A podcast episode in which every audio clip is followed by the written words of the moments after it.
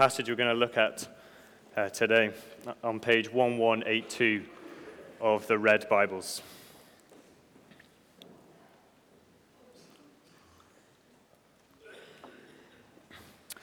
Well, I think as ordinary people, we often want more and more. As we reflect on the past year, and maybe as uh, lots of different uh, companies have been reflecting on the past decade, I think we can see lots of ways people have craved for more. Just think in the last decade about the rise and domination of streaming services like Amazon Prime and Netflix, giving us more and more choice. Thousands upon thousands of choices of film and TV. So much so that I think the average family actually spends more time trying to choose a film than they do actually watching it. Or think the more recent phenomena of uh, Marie Kondo and her quest to help people become more organized and more efficient, have lives that are, are better put together. And as we ask that question of ourselves as Christians, what are we wanting more of? What should we be wanting more of in our Christian life? The temptation, I think, as we often see throughout the Gospels, is we want more power. We want something more physical. Maybe more signs of the miraculous or the heavenly. Maybe we want more of that feeling of God's presence among us. Well, as we look at Colossians 1 and focus our time on verses 9 to 14, which is Paul's prayer for the church in Colossae, we're going to see what Paul is telling us we should want more and more of. And his prayer not only lays down a challenge to our desires, and what we want more of. But it also acts as a model of prayer that we can use as we pray for each other as a church family. And my hope is that as we look at this passage together, it's going to spur us on to pray, especially this next week in our week of prayer as we focus on praying. But I hope also that it'll set us up for the rest of this year and hopefully the rest of our lives as we live each day as Christians dependent on our Heavenly Father. Uh, but before we dive into our focus verses in 9 to 14, it's worth thinking a little bit about the context of Colossians and the context of verses 1 to 8. Now, Colossae, uh, where uh, this town, uh, was a town about 100 miles inland of the coast of Turkey. Now, history suggests it wasn't a hugely important trade city like Athens or Corinth, but it had been, and this is the most important fact, it had been touched and it had been reached by the gospel of Jesus Christ.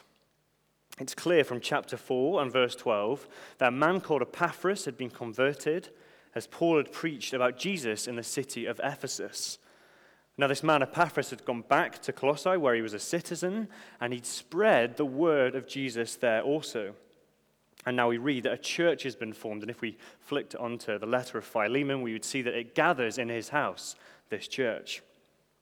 So, this church that Paul is writing to in Colossians is a young church. It's just been formed, just been gathered together. Just look down at verses 3 to 8 with me and notice a few things. Notice that in verse 3, Paul is thankful to God when he prays for this church. And just observe that he's thankful to God because the gospel is working and bearing fruit wherever it goes. We always thank God, Paul says, and then verse 4 because we have heard of your faith in Christ Jesus.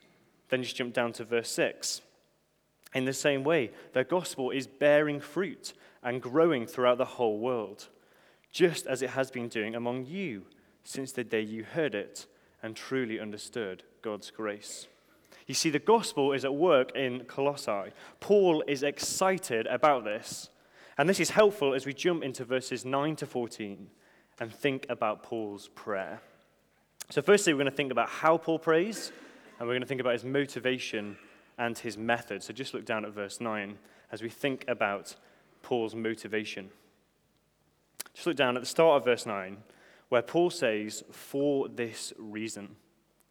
Now, this could seem like a small, innocuous phrase, but it's actually a really important one. It's referencing back everything Paul has said in the first eight verses. It's giving the reason Paul is praying, what he is praying in verses 9 to 14.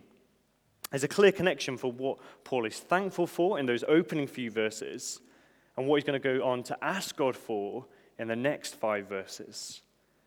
And this is an important thing to notice. Paul is not just praying to God and asking him with lots, uh, for lots of things. It's not just a list of requests to be answered by God. It's not purely a need that motivates Paul to pray. It's also not just a sense of obligation. Paul doesn't just feel duty bound, he doesn't just feel he has to do this, so he has to pray. No, it's not about obligation either. Not that it's wrong to pray, pray because we feel duty bound. But here, Paul prays because he is thankful. His abounding thankfulness in verses 3 to 8, as we saw, are about what God has already done for the church in Colossae. And that is what is motivating Paul to pray. He sees what the gospel has done, and it motivates him to pray. As we'll see a little later, is the very fact that God had brought about the gospel fruit in the lives of these believers that motivates Paul's prayer. And can I ask us here today, is thankfulness motivating our prayers? As we reflect maybe on the past year and think about uh, ways we're going to change, are we thankful for what's happened? As we reflect on the past year and God's goodness and faithfulness to us as a church family, the way He's grown us and been faithful to us, are we motivated to pray in thankful response? Will we come to the week of prayer gatherings not because we have to, not because our growth group leader keeps hammering us to, but because we see how the gospel has borne fruit right here in Edinburgh, and we look forward to joining our brothers and sisters in thankful prayer to God. Paul challenges us to be thankful in our prayers.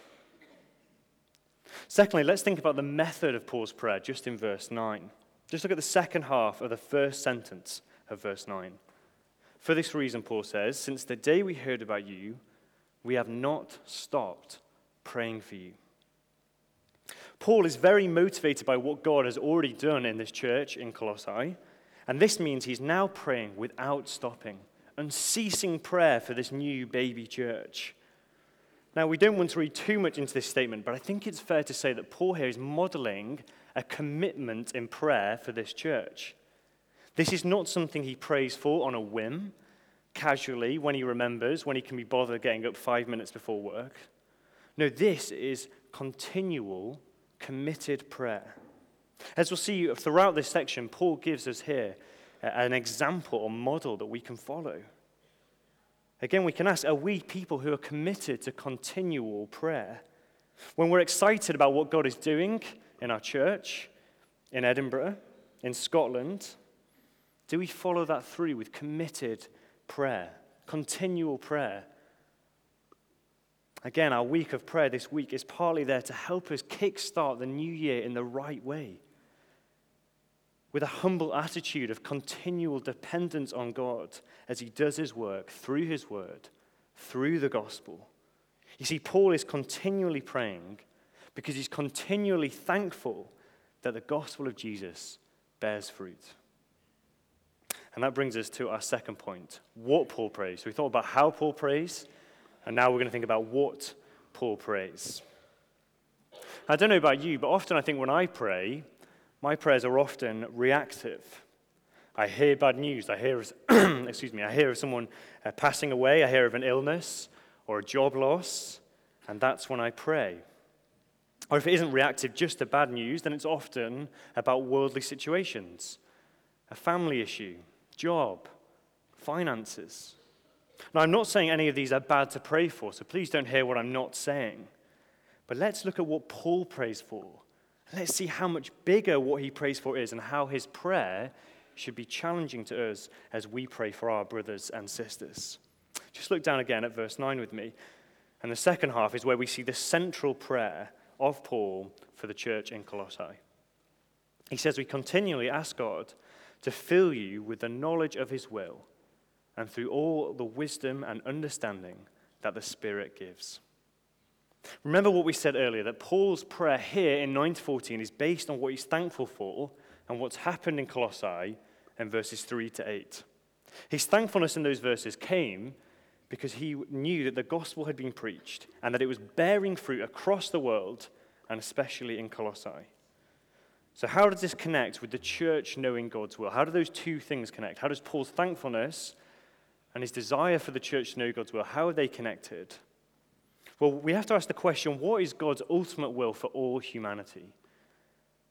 Well, in one of Paul's other letters to, in 1 Timothy, he says that God's will is that all people are saved. His will is that people know and believe and trust in his son Jesus and what he did on the cross to save sinners. Do we see the connection there? Paul is thankful for what God has done in the gospel and how the Colossian church have believed it. And now he prays on the back of that and asks that the Colossians would be filled with the knowledge of God's will. The knowledge of God's will being the gospel of Jesus Christ. That is God's will, that people know and trust and believe the gospel. Just look at verses 6 and 7. Because from those verses, we know that the church in Colossae have understood and learned the gospel from Epaphras. But now Paul's prayer is that they won't just know it, but they'll be filled with it. And see how this prayer is a prayer for the whole church. This is not an exclusive prayer. He's not just praying for the elders or the deacons. He's not just praying for the pastoral team or those with degrees and professions that they would know because they're able to know more. Not at all. This is for the whole church. Everyone, Paul says, needs to be filled with a knowledge of God's will, with a knowledge of the gospel. Just scan down at verse 9 again with me. See that although Paul tells us that this knowledge is spirit given, it's still knowledge. It's not something that bypasses our faculties. It actually means we have to employ them. This knowledge does not uh, bypass the, the things, the ordinary means that God gives us. It doesn't become a spiritual word or something that's hard to understand. This is about knowing the gospel better. It's about growing in our knowledge of what Jesus has done for us. And I want to say that growing in knowledge, listening to the word being preached, understanding the word, working hard at it, is just as much a spiritual activity as anything else. We shouldn't be relegating it to something else. I think here is the challenge. Is this what we pray for more of? At the start, I was asking us, what do we want more of? Is this what we want more of? Do we want more understanding and knowledge of the gospel? Do we want that not just for ourselves? Do we want that for our brothers and sisters? That our friends and family would know the gospel more and more each day. But observe also that this knowledge is not an end in itself. Paul is not praying that the church in Colossae know more and that they can show off about their knowledge. He's not praying that they'd be puffed up because they know lots of great facts and Bible references.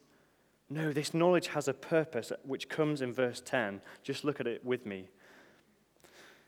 So that you may live a life worthy of the Lord and please Him in every way. Just notice those two words at the start. So that. Paul says, The reason I ask for you to be filled with this knowledge of God's will, filled with this knowledge of the gospel, is that you may live a life worthy of the Lord. This knowledge of the gospel, Paul says, should have a transformative effect.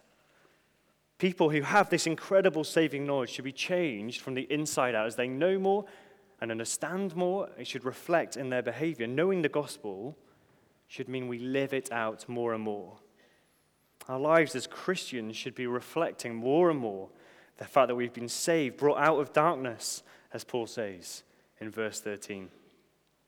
And Paul is now going to go on into four specific ways he wants the people of Colossae and people here today in Charlotte Chapel to be transformed as we understand and grow in our knowledge of God's will. So the first way is by bearing fruit in every good work. Bearing fruit in every good work. As Christian believers, we can live our life worthy and please God more as we do the good works. These good works are those that God has prepared for us in advance to do by serving in his kingdom, the kingdom that he saved us to. As we're filled with the knowledge of the gospel, we will be driven to do good works that please God. Not only do they please God, but we have the assurance that these works of the gospel are going to bear fruit. And we know that because Paul has told us, hasn't he? That the gospel is bearing fruit. That the Colossian church, Charlotte Chapel, is proof that the gospel bears fruit, the gospel is working. As we see brothers and sisters grow in their knowledge and love of the Lord, we can be encouraged that the gospel is bearing fruit.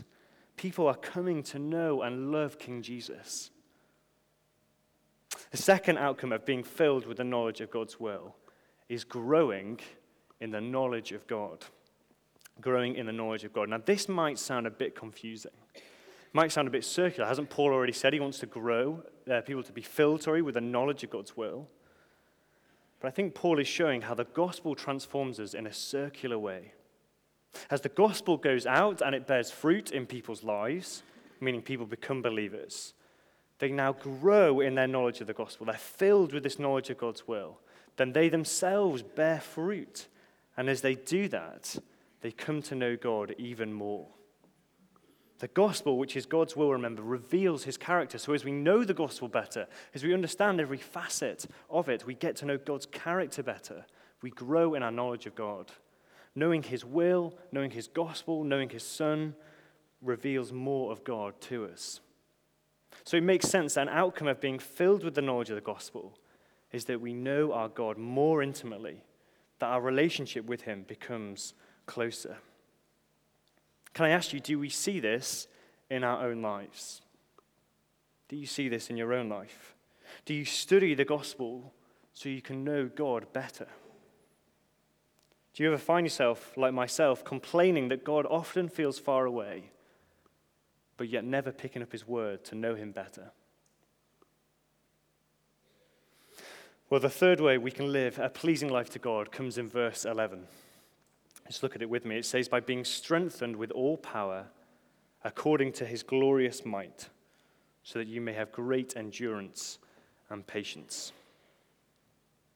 Paul is asking that uh, God, that the Colossian church may know him better, so that in turn the knowledge of God's greatness and majesty and glory will strengthen them and help them to endure as Christians. One commentator asked the question How often do we think about spiritual power being about endurance as Christians? How often do we think of spiritual power being able to endure through impossible suffering or illness? About being patient in the most trying of circumstances? I don't think very often we call endurance or patience spiritual power. I wonder if we get the gravity of this request. Paul is saying that the glorious might of God will be at work in us, empowering us to endure, to be patient in all things.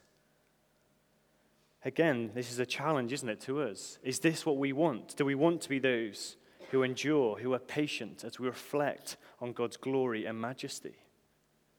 Is this something we're praying for our fellow believers? Do we want to be those who can endure because of God's glorious might?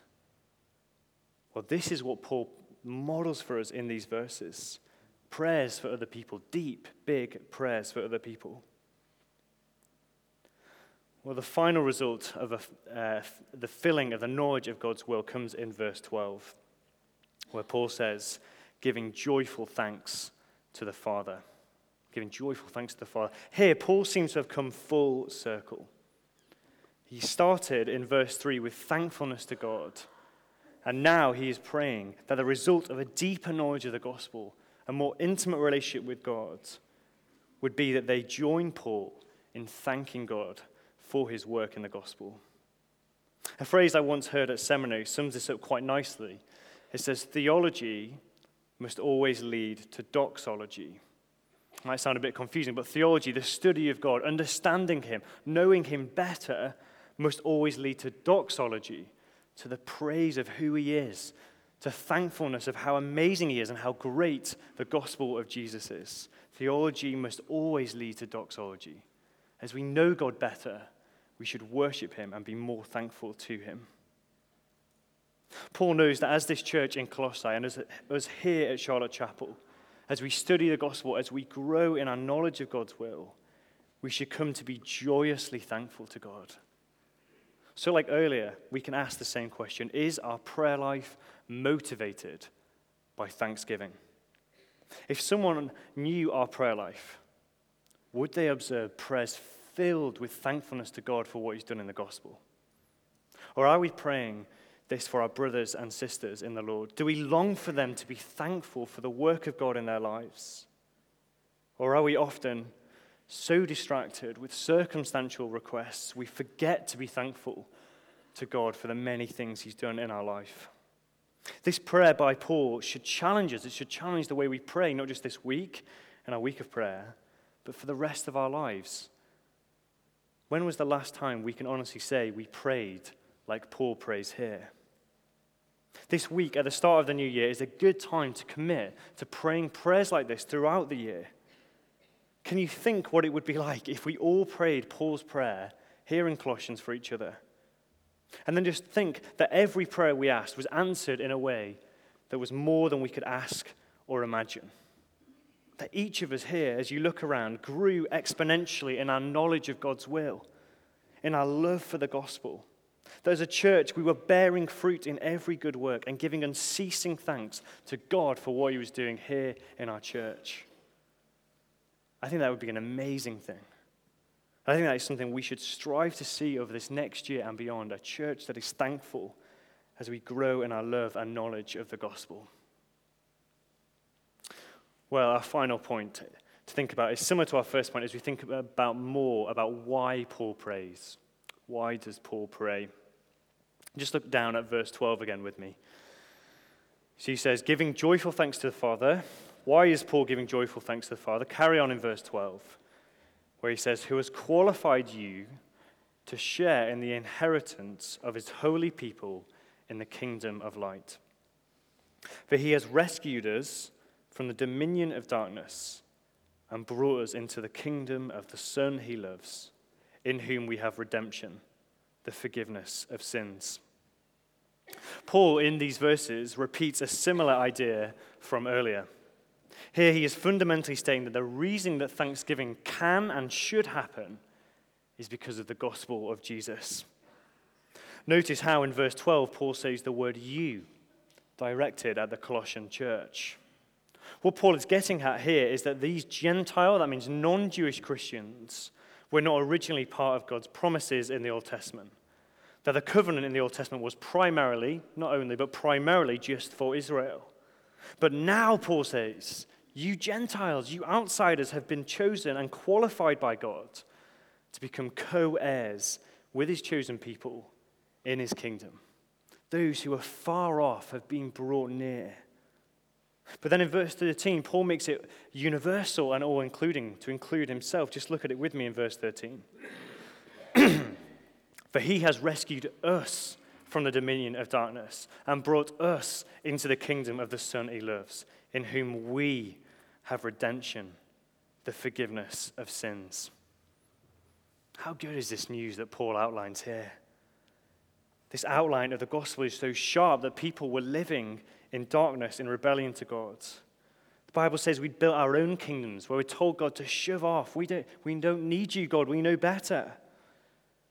We didn't want him or his rule or his goodness. And for that, we faced God's righteous wrath. God was angry at our sin and rebellion. But look what Paul says God has done for those rebellious people.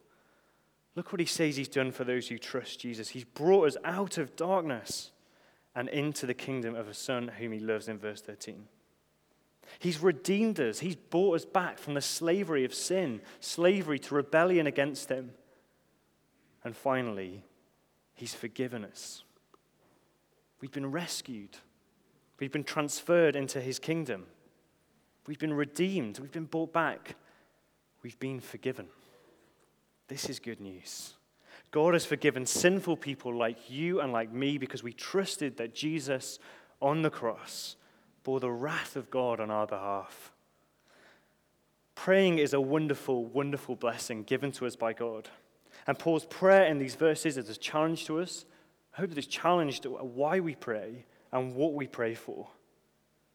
But it's good to remember that all of Paul's prayer and prayer itself has to be rooted in the gospel. You see, the greatest thing you could pray today is that God would bring you into the kingdom of his Son, that he would rescue you, redeem you, and forgive you.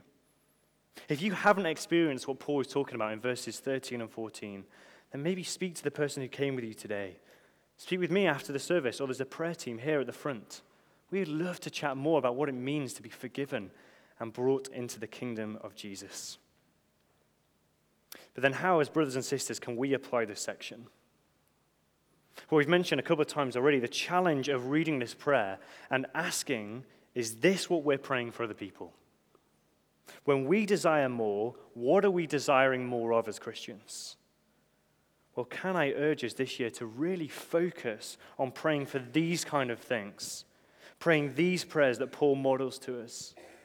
That we all pray as a church family that we would know God's will more, that we'd be filled with the knowledge of the gospel.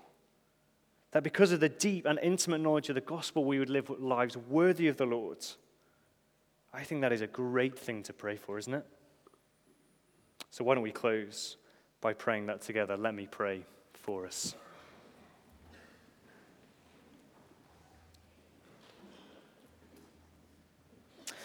Heavenly Father, thank you so much for the gospel. Thank you that Jesus died in the place of sinful, rebellious people. That you, in your kindness, brought us out of darkness and into the kingdom of your Son, whom you love. Father, please, would you fill us all as a church family with a knowledge of your will?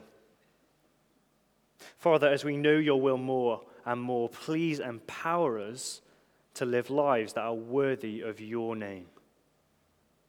And we pray this all in the powerful name of King Jesus.